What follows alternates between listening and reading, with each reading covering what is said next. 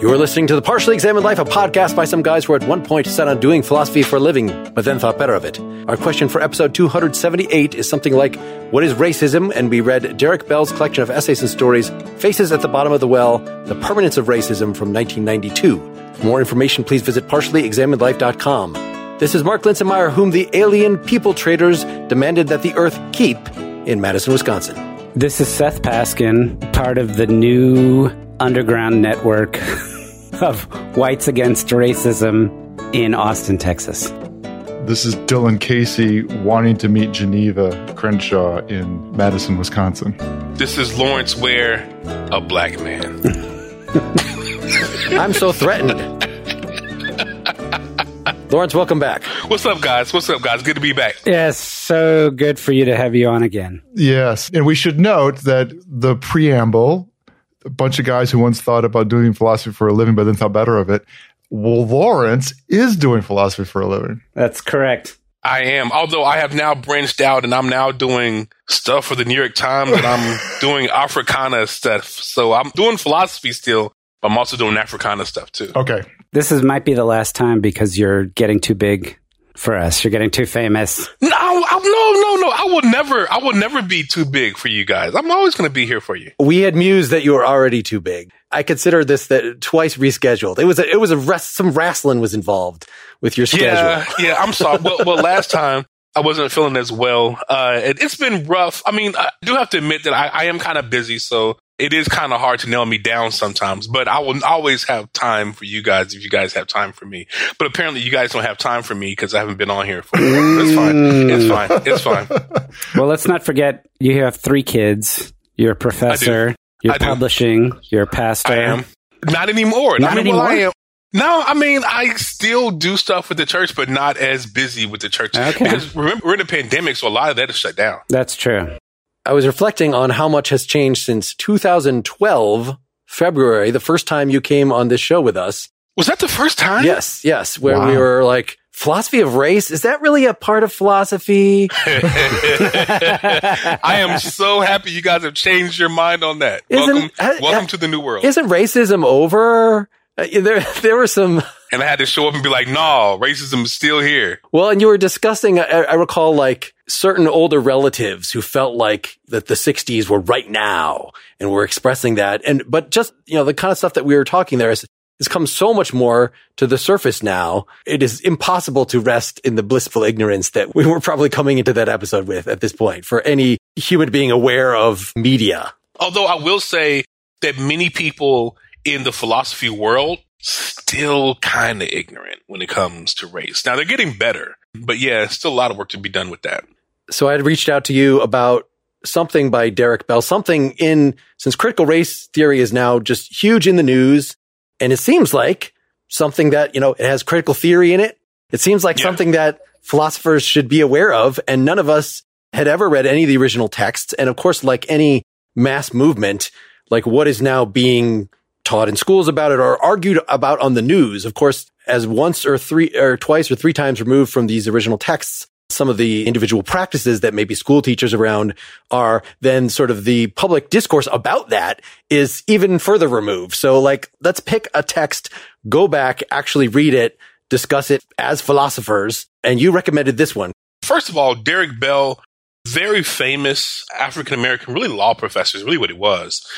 He went to to law school, all that kind of stuff. He then went to Harvard, left Harvard in kind of like a what was it? It was like a, a strike or something was going on because there was not enough faculty at Harvard, and he left there and went to NYU. That's where I met him. I knew Derrick Bell. Derrick Bell was a very, very kind person. He was the one who kind of convinced me, him and a couple other people. Cornel West was one. Also, George Yancey was another one. They kind of convinced me to kind of go in the route that I'm going and doing philosophy of race because they were doing this stuff well before it became kind of popular. He was kind of one of the foundational architects for critical race theory. And this book that we're talking about, The Face at the Bottom of the Well, is for all intents and purposes, like one of the most important kind of foundational texts when it comes to this. Now, Derrick Bell's a weird writer because he kind of does science fiction. He does short stories. He doesn't do the kind of the typical kind of writing where you're kind of presenting your ideas. He kind of does it in a kind of different kind of way. But nevertheless, It's a very important text. Him with Kimberlé Crenshaw and other individuals, very important when it comes to this. And so I just think this is kind of a good starting place. Like if people are trying to figure out what it's about, this is a text that is taught all over. If you go into a philosophy of race class or any kind of class dealing with race, something from this text is going to be taught. Mm. And so it's absolutely just a foundational text, something to be kind of dealing with.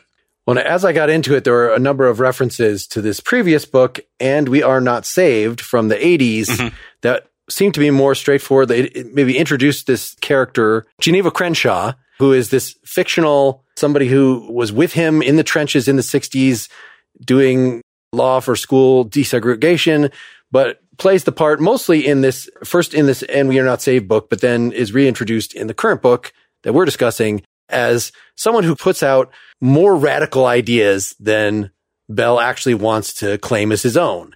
And then he will debate often with her. So it really is like a lot of, it's not just here's my screed, whether it's Geneva or there are several other people that he has imagined conversations with. Some of them might even be real conversations. The first one was with a cab driver. It, it, you know, strikes one as like, there could be a person definitely like this. Maybe it's an amalgam of people.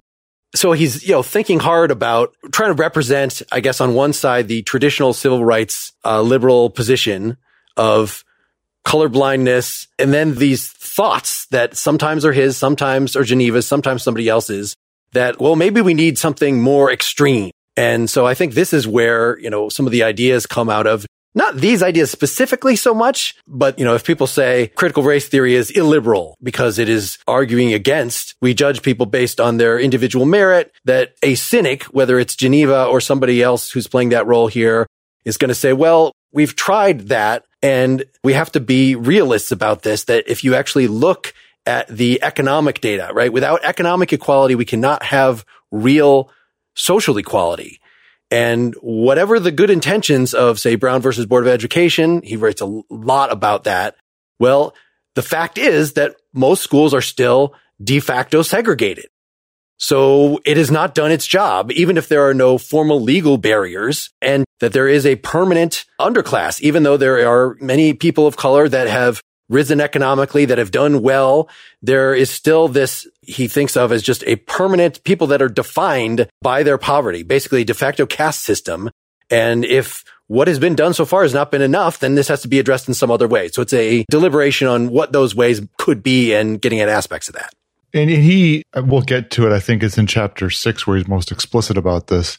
He ties all of this to an inheritance of a long-standing legal sort of philosophy of law challenge, you know, legal realism back in the 30s. And the, part of it is a question about how should our laws work and how should we be making our laws? And, you know, what you described in sort of the practice versus theory problem. If we have laws that are intended to in part guide certain effects and those effects don't come about, then you have a couple choices. One is you have different laws, but partly I mean, his discussion of an argument that racism is permanent and that we need to face that is in part an argument that laws don't do the things that you want them to do. In fact, he argues later that in, I guess, in, in five, that sort of conflict with civil rights, there's a sort of civil rights era, civil rights activism kind of clash going on. And he says things like, well, I used to think that the law was the way to do this, but now I don't. Here's the summarization portion for me. I thought we were reading this book to find out what critical race theory was so that we could understand why everybody had their panties in a wad about I think it's already over with now, but about 3 months ago it was all the all the rage in the news.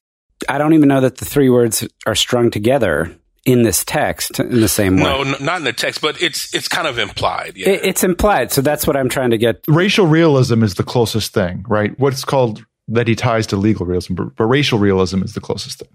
But the basic premise is racism is not a behavior of individuals against other individuals. It's something that is systemic, but even going beyond systemic, which we've talked about before, it's something that makes possible modern American capitalist, whatever democratic society as we call it. And as such, it cannot be eradicated without some kind of extremely radical transformation.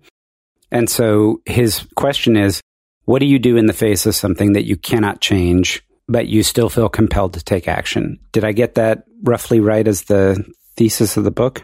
I think you're close. See, see, the thing is that if you wanted the straight up theoretical presentation of this is well he probably doesn't no he doesn't quite say it in the previous book but the previous book is the one where he kind of gives you kind of the systemic kind of almost philosophical but the more important book i would argue of the two the one that most people have read the one that most people have discussed is this one. And what this book does is kind of lays out what his ideas are. And he does it in some places like with Space Traders.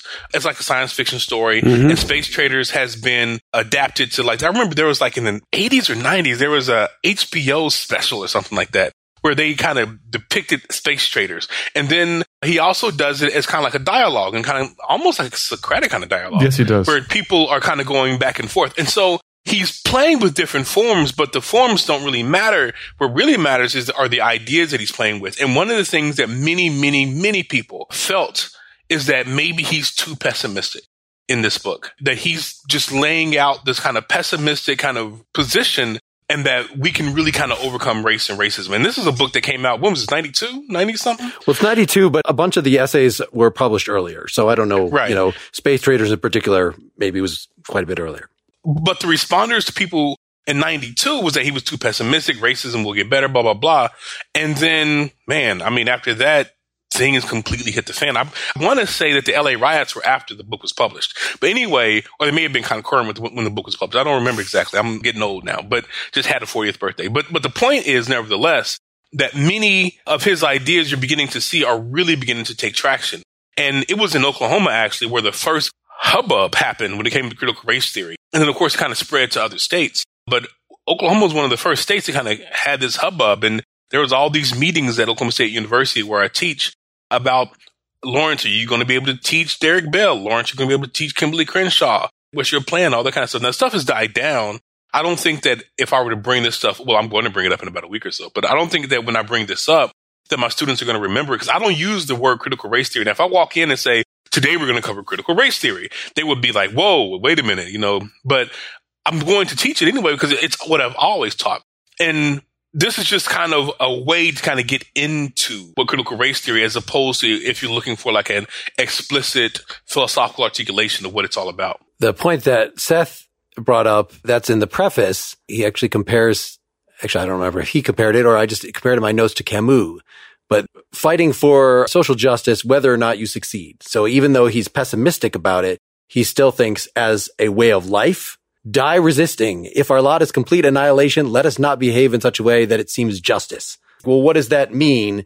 And do we even have to care? Do we have to share his pessimism to find these musings about the philosophy of law versus its enforcement helpful? No, I don't think we do at all. I think a lot of his, I can separate this out sort of as political commentary from as philosophy of law. You know, they're not entirely separable, but you could disagree about some of the observations. And of course, there are the fact that this stuff is talked about more now. I mean, he thinks that it is impossible for white people as a group to empathize with black people as a group. And so black people are just not able to enter into political coalitions because as soon as the white interests are not being served, then the black interest gets sacrificed. And this is just something that he sees again and again through history, even back to the forming, you know, in the constitutional convention. Like it was so important to those guys to actually make the union work that even though a lot of them were anti-slavery, like, well, they not only let slavery be, but he identifies what 10 different places in the constitution were specifically to make allowances for slavery. And that was the first in a long line he of compromises that whenever there's social ill, whenever there's economic uncertainty, then the interests of, of black folks are going to be disregarded. And, you know, you might think that now, now that there's much more consciousness of this, maybe there is much more ability to empathize, but I wouldn't jump on, look how much progress we've made. Now we don't have to talk about this anymore. Like that is the basic first step of a thing to avoid as a white person reading this. You're talking about let's avoid white splaining to Derrick Bell. Is that what you're saying? Dead air. I've yeah. been nervous about saying something asinine in my I find myself wanting to anticipate comments that I've seen on Twitter and things in reaction to our past episodes and why I think a lot of people really like that we do these kind of episodes on here, but then a lot of others are just like, oh, go do more ancient philosophy, go do more traditional stuff. You know what? I heard a quote just recently while I was watching videos on disc golf because I'm trying to get better at disc golf. And the quote was this Never take criticism from someone you would not take advice from. It does sound reasonable. Yeah. So, all those people that you were worried about who criticizing, Mark, let's not pay any attention to them because you wouldn't take advice from them. So, let's not take their criticism. Okay. I don't need to meta discuss for, for no, five minutes. Talk, no, no, I think we should talk about it because, okay, here's the thing. And uh, Seth, I know you're coming. I'm gonna let you go in a, in a second, Seth. One of the things that I noticed when I came on and we talked about race is that it was in opposition to when I came on and we were talking about like recur and Jesus and stuff like that.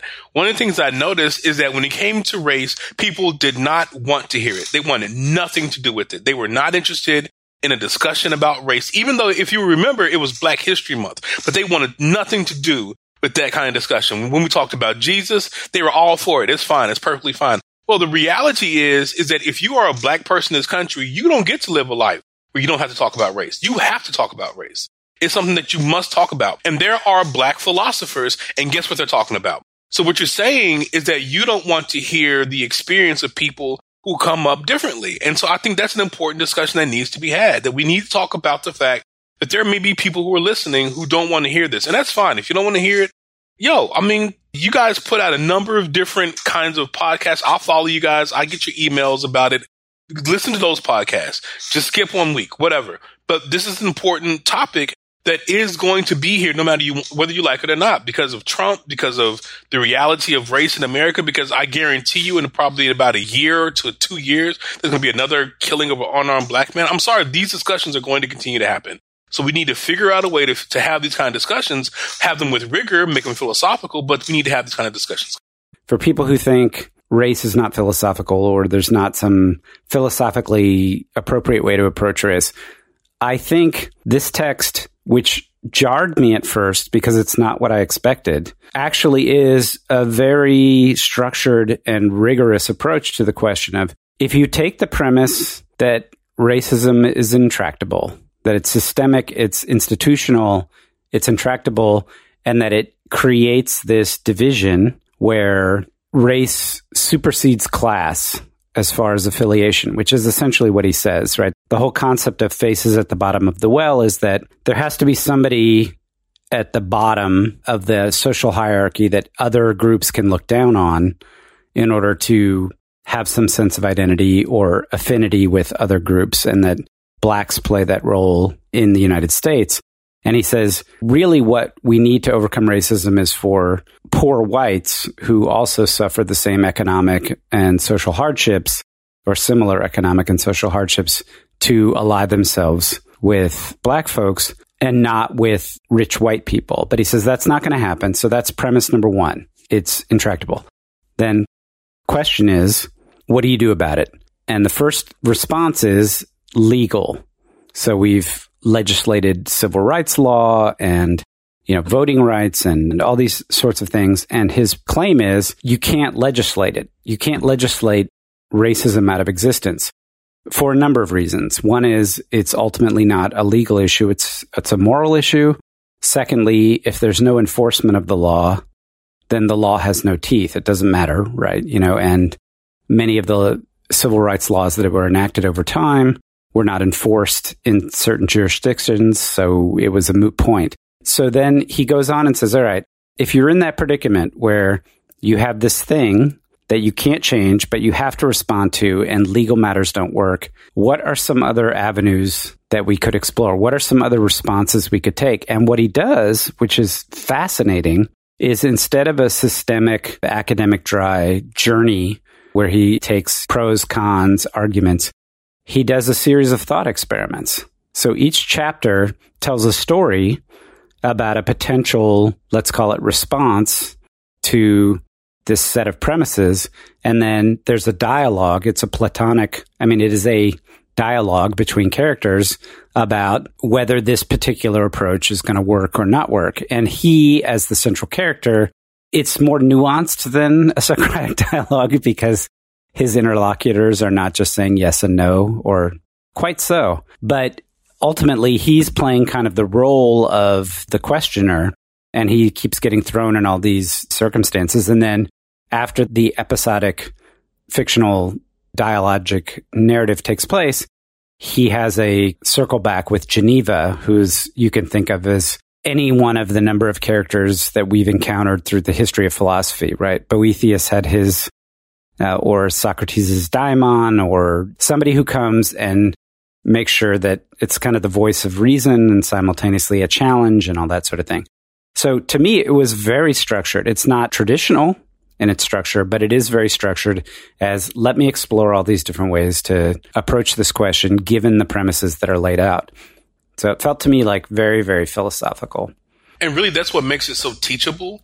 Is because, for example, in my class when I teach, I use a lot of thought experiments, especially for like ethics and stuff. Not so much for philosophy of race, but I use a lot of thought experiments. And so to teach from this text, the way that he kind of lays his ideas out, just makes it a very teachable text. I mean, you just put it up and we go through the story and the story is kind of engaging, especially like Space Traders. Space Traders is a very, very well taught text because it's just so vivid. And so you put it up, you present it to the students, and then it kind of inspires dialogue. It's wonderful when it comes to pedagogy.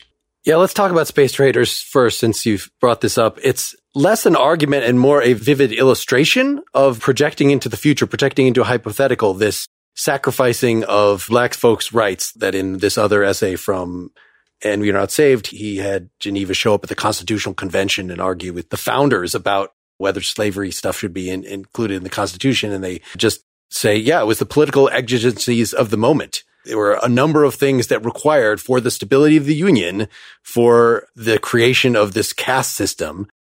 And so in this story, we imagine, he kind of snarkily says, the economy has been hollowed out by laissez-faire capitalism. the coffers are empty. The uh, U.S. is about to declare bankruptcy. We've wrecked the environment. We've just done all the things that liberals are worried that conservatives will let happen. And these aliens come and they, they have wonderful technology. They can solve all of our problems. They have great riches and they're willing to give it all to us. If only America specifically will give up its entire black population to go away with the aliens. Who knows where? We're not going to tell you, say the aliens, what we're going to do with them but you can't let them escape. You can't let them flee. They have to all, you know, be brought to the coasts where they can be loaded on our ships. And then we will give you all this stuff. And so it's about the deliberations in this conservative government that has a prominently placed, not quite cabinet member, but sort of friend of the conservative government, African American, who, you know, is regularly accused of being an Uncle Tom and sort of discusses the dynamics of his position, but ultimately he's not able to go along with the administration that wants to go for this deal that just says, if it were me, I would go. It's just the country needs it. And patriotism requires, you know, we have precedents putting the Japanese in internment camps. That's a precedent, you know, where we've having whole groups that do something to sacrifice their freedom for the greater safety. And yeah, they just go through with it. Like it just happens and they're all trotted. All the black people in the country are trotted, including this main character, Golightly, that's identified into the ships, made to strip down to their underwear and put in chains. So he said, you know, that they're leaving the country just like we came in. So that was the summary. So what's the sort of point of entry for teaching this? What is the philosophical argument that we want to take out of this? The main thing that I look at when I look at this particular text is how much do Americans value black people? Do they value them, their contributions, culturally, otherwise, all that kind of stuff enough to hold on to them? Or do they value resources more? Because these space traders, they come and they're interested in giving us all this stuff to fix the planet.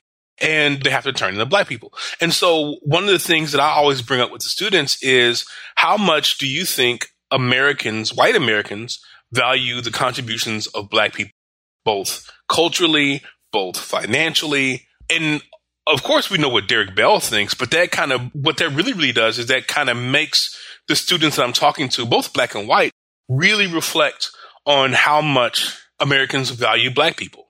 And they look at the way that black art has been appropriated and then white artists take it over and then they're like okay well white artists can do that what about the other contributions that black people have made and so what many students find to their chagrin is that perhaps america doesn't value black people very much at all. And that is when you have an opportunity to have a very interesting conversation. That's usually what is brought out but there are many other things that you could bring out. I mean, one of the things that stood out to me about it was the way in which it would call out hypocrisy in a way that Bell also brings up in the, the Chronicle of the Constitutional Contradiction. And I'm trying to remember, I was trying to find where, because I, I'm pretty sure Golightly, you know, in one of his final speeches makes the point that if the aliens had said, we want all the red haired people, right? Or picked another slice, that there would have been just universal outrage. And so in that way, it, it's serving to highlight a kind of hypocrisy that there would have been indignation and immediate refusal out of hand or considering them an enemy of the country rather than even engaging in, in negotiations for saying, well, we just want you to turn over 20% of your population. By highlighting that hypocrisy, to me, it makes it really powerful. I would also imagine that there would be a lively discussion about in a class, um, because it's said as in a future, how realistic people think it is. Nah, that wouldn't happen. Or, yes, of course that would happen. I think it is that the introduction is brought up that Michelle Alexander, that and the answering that question also breaks along racial lines. When I presented in class, almost to a class, the black students like, yeah, that would absolutely happen. The white students like, no, that wouldn't happen. And so it, that's absolutely comes down to racial lines. I think what's interesting in, about the story is he lays it out so that the premise is the aliens land and they say you have 16 days to make a decision. We'll give you on Martin Luther King Day. On Martin Luther King Jr. Day. We'll give you 16 of, of course days. he does that. Of course he yeah. does that. What I thought was really compelling about the description of it was the aliens come, they say, give us all the American black citizens, and we'll give you all this stuff that'll heal the environment and fix this and, and unlimited energy and all this stuff. So, really, the question they're posing, the thought experiment is would America trade its black citizens for technology, environmental safety, whatever? Like, you know, what are they worth? But he doesn't abstract the conversation. He sets the whole dialogue in the context of the president's cabinet. And one of the things I really liked was him setting it up, talking about how the president ran on a campaign of a certain kind. By the way, there aren't actually any African Americans in his cabinet and you have this character of the Department of the Interior, and, uh, you know, the Minister of the Director or whatever it is they're called. And, you know, he's kind of highlighting these personalities and their archetypes. But for the purposes of the conversation, he goes through this is by far the longest section in the book, this chapter. He goes through how there would be the civil, the social, and then the political, and then the legal machinations in other words, how could we as a society make this decision? Yes, we want to justify giving up all of our black citizens to these aliens in exchange for this stuff, but do it with a clear conscience. Do it within the legal framework of America because they're not asking anybody else on earth. They're not asking the England or the French or the Gambians or the, you know, anybody like that. It's just America. So it is not an abstract discourse or it's very, very much on point about talking about how would people actually argue this? And that's one of the things that's very powerful about the book is that even though the thought experiments are somewhat outre, the way in which he describes the way people debate and argue and react to it are very much, I think, descriptive of the way people would do it. And I think it really calls into question because if you have your initial reaction and then you read the reaction you get plugged into it emotionally as well as philosophically. So I'm probably going to get lambasted. The last time I was sympathetic to an author, uh, it was Judith Butler and Michael Sandel. Everybody jumped down my throat. So let them jump, man. Let them jump. Don't take criticism from anybody you wouldn't take advice from. There you go. Dylan has revolutionized you guys' life here. Yeah, that's a t-shirt slogan coming up. Absolutely. Bell's definitely, whether it's this realpolitik he's definitely cynical about people's decision making, that it is a lot of it's just incentives is just based on. So some of the evaluation of should we let black citizens be taken away is like, well, some people actually acknowledge the well, if we let them be taken away, then the poor whites that remain won't have the scapegoat to distinguish themselves from socially anymore. So they'll start to get more dissatisfied with their lot and the whole apartheid system of rich versus poor that is basically set up will collapse. That we need that buffer. That's the, the social, you know, in effect, as if these people in these positions would state Bell's pet social analysis, which I don't think they, even if it is true, they would not say that. That is not something that they would argue specifically. So I, I guess, Seth, I'm adding a little bit of, uh, I think he's being a little more snarky. See, this is the thing. I didn't feel that way. I do think in the scenario that he said it in that offer that you would, if it happened tomorrow, is you would see at the very least, let's put aside whether or not it, what the final conclusion was in the in the fight in society. I think you would see the themes and the voices that he describes. You would see those things said. Now, you know, he also presents stuff about the protests that are going on and how they fall on deaf ears in this particular administration. And it's a, I mean, part of the theme is that, you know, there's a non trivial number of people who are adamantly opposed to this and are just blowing a gasket about it. It's just that they're not able to, they're not the ones in power. They're not the powerful voice that might be a, an opening for some more optimism that maybe that would turn in a different direction than his story does, right? But I think the voices, I think what they say, you would hear all of those voices in such a discussion. I agree. What do you guys think about that part of the story? I'm looking at it here where he meets with black ministers, I believe it is. And he suggests that if black people pretend they're getting the best part of the deal, then white people will oppose it he tries to get them to play the game to save themselves. exactly. And one of the things that a little bit inside baseball, one of the things that I've always been told from older black folks is that if white people feel as though they're getting the raw end of the deal, they will always side with themselves getting the better end of the deal. So what he's doing here is very familiar to me as a black person. That's something that I've heard my grandmother said before, my aunts and uncles have said before, grandfather said that white folks always don't want black people to get the better deal. And so they will always team up when it comes to what did you guys think about that part of the story? I think it's reflective of Bell's general view that the outcomes of laws and stuff like that really are implicit and explicit negotiations for privilege and power. And so what you just described is something like if you lower the stakes a little bit, it's like every kind of negotiation that you have, right? Where a tried and true technique of negotiation is make sure the other person thinks they got the better deal as a technique for getting your own way. And that to me is just reflective of Bell's view. That's the only way in which things work, I think. If there was one thing that I would try to attribute to him is that laws don't work. It's it's all negotiations regarding power and status. I wasn't surprised that the preachers didn't agree because to me, they were sort of playing the place of the civil rights leaders in history. And he was playing the realist, you know, in the legal realism kind of critique. The other thing that made me think of was Odysseus. He was playing Odysseus to Achilles. That he said, "Look, we got to play the Trojan horse here, right? we got to be why we got to be wily on this, and th- this isn't a fair fight, and we've got to figure out how to survive based upon convincing them. And so we should we should be sneaky in just the, that way. The reason he's saying that is because it's a referendum. It's falling back into the legal realm and he's a realist but he's also a he's like a legal pessimist and the, remember the book starts with the concept of pessimism about civil rights all the legislation only gets passed when there's some benefit to white people. There has to be something. So, this strategy with respect to the referendum, because it ultimately comes to a referendum, there's that skepticism and pessimism about that process that the character of Golightly represents. And so he's he's saying, look, the system's rigged.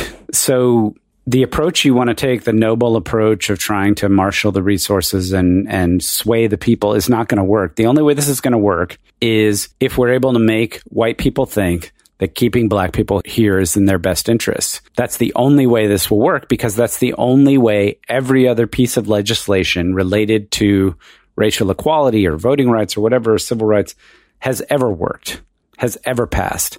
They're just too idealistic. They don't want to acknowledge that fact. And I bought the Audible version of this too. you know, I was reading some of the reviews, and one of the people said that Bell is routinely sort of criticized for his pessimism or for being not even pessimism, but nihilism. Yeah, he's absolutely taken to task. I mean, black folks, Cornel West, they were friends, but he really did not like that pessimism because, you know, Cornel West is a Christian, hope, blah, blah, blah, a person in the tradition of the civil rights movement a Kingian, he calls himself.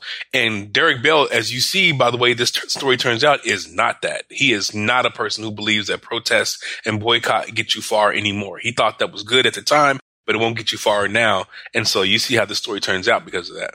Yeah. And that's exactly my point is that the story plays out according to that same ideology. But I think also take the evidence of the past. Who's more prophetic? Was it Bell or was it West? And by the way, I'm in love. I love Cornel West. I absolutely adore him. But Bell was prophetic in the way that he's, and it's not even prophetic because he's just essentially looking at the evidence that was given to him and he's projecting forward. So the story is really a narrative that's based in reality, based in fact, based in evidence. And that part where he interacts with those minister characters is very much like, um, well, Sorry, uh, about to go off on a tangent. Let me pause because I don't want to uh, about whether King was, you know. I like tangents. I like tan- this. This is why I'm here. I come here for tangents. So the question is, you know, West calls himself a Kingian, but yes. would you call Martin Luther King conciliatory or would you call him revolutionary in some respects? Like he's a complicated figure.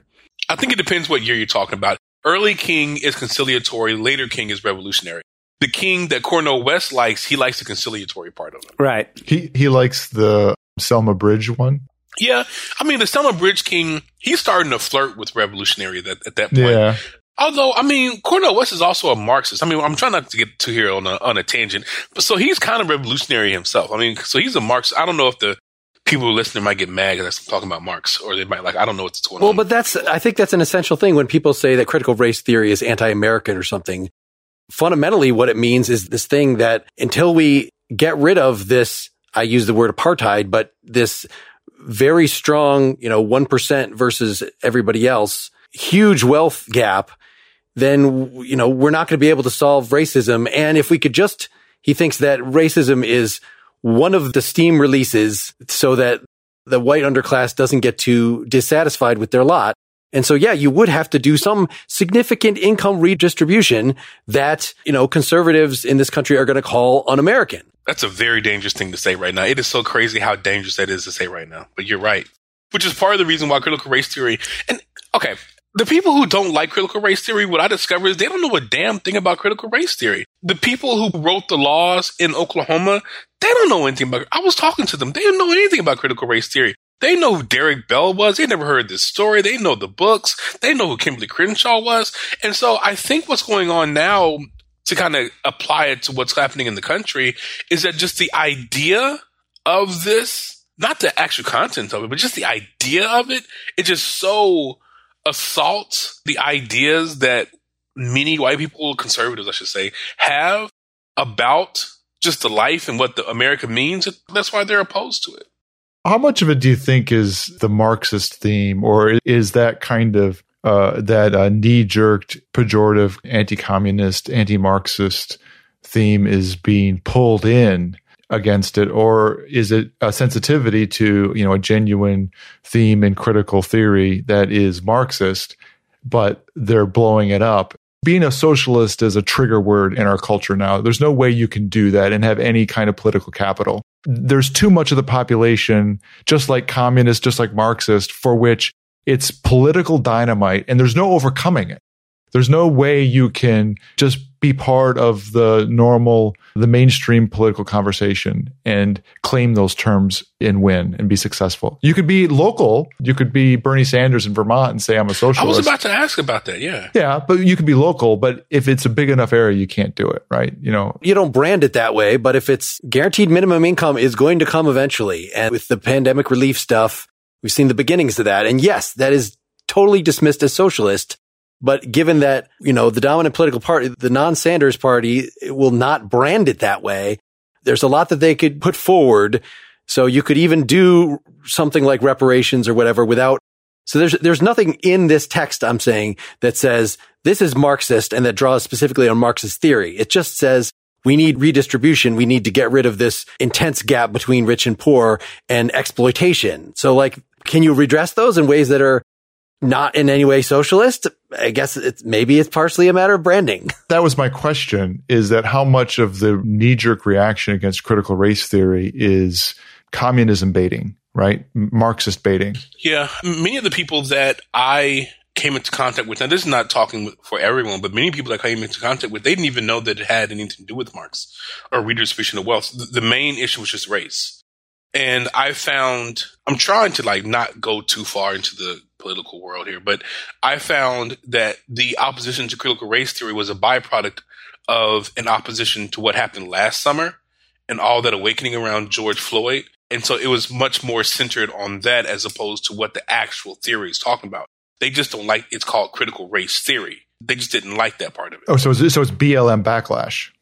Yeah, that's what it is. That's what I felt it was. Yeah, um, I get the strong sense too that there's there's nothing in what Bell is saying. He's talking specifically about America, but it's not clear to me that he's suggesting a Marxist alternative at all. No, I don't think so. I don't think no, so. He's not and also not exempting socialist or Marxist societies from the same racial dynamic.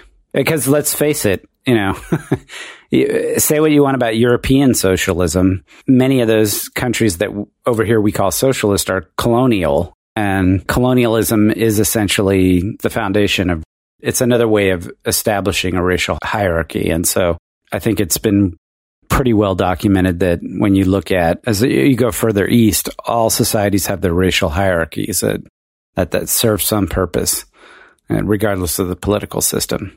But we don't want to forget the sort of the liberal critique of this, which is, you know, you have folks like Sam Harris and some folks associated with this podcast that the other thing that would be called anti-American is that what America is about is complete race blindness. We want to be post-racial. And so by doing something, anything like affirmative action that is judging people not based on their individual merit, but is judging them by their membership in a class by saying we have to redress historical ills by actually pointing out the differences. And this is illiberal. This is what is pointed at. I think this is the main position that Bell himself represents in arguing with himself that he's like, well, you know, traditional civil rights is just get rid of the legal barriers. Everybody joins hands. Nobody acknowledges race in any way and get rid of the, you know, separate drinking fountains. It gets rid of, you know, a lot of overt racism. But this realpolitik is pointing out that that is not achieved, you know, removal of this permanent underclass or any of the other goals. Well, it's back to the theory versus practice problem, right? You know, the legal realism question. It's in, in large part pointing out, on the one hand, the bluntness of law, that law matters, but it's not as effective as you think, especially with regards to things that amount to deeply moral issues. You can change the landscape, you can make a genuine difference, but it won't get you all the way there. You have the enforcement issue, you have the, it'll, it'll get you part way there, but not everywhere. And then the practice part is observing that you're not getting the result that you want. So you need to be much more pragmatic about it. And if you stick to the idealist, the theoretical ideal, navigating towards it will not get you the practical result that you want. That's the basic criticism. Instituting that theoretical ideal won't get you what you want. And the evidence they point to is they just point to a litany of practical consequences that don't happen and absurdities in the result of the law. One that wasn't at all related to race, but it made me think of, I got, I thought about when, um, I was in that section of the book were things where modern forensic techniques, you know, like DNA sequencing and stuff, allows a person who's on on a death row to prove beyond a shadow of a doubt that they are innocent. But because the law says that they're only allowed three appeals and they've exhausted those appeals, they're barred from presenting this evidence in court because they don't have another appeal to make. And that kind of thing has happened numerous times. We've only covered in detail one of the nine essay in here Well, well, to, to be honest, Space Traders is probably the most famous. So this should be. This is a pretty good intro. So I, I, I would be comfortable with this. Yeah, this is fine. So yeah, but there's so much more. There is, there is. So there we're is, definitely going to get into this, but we're going to do that in the second half of the discussion, which of course you have to become one of the select who helps make this podcast happen. And remember, if you don't have the funds to do this, just email us. We'll give you a, a scholarship subscription, but you can do that at partiallyexaminedlife.com slash support and hear more of Mr. Lawrence Ware. become a citizen. For folks that are not going to stick around for that, next time I believe we're talking about Aristotle's categories. So if you want something uh, more steeped in the history of philosophy to the point of irrelevance, perhaps, uh, maybe you'll enjoy that one. Uh, we'd love to hear what you want us to talk about. Go To to, the partially point of irrelevance. Whoa. We'd love to hear what you want us to talk about. Go to partiallyexaminedlife.com or email us at pel at partiallyexaminedlife.com. You can follow us on Facebook or Twitter. That's it. Good night, everybody. Good night. Right. Good night.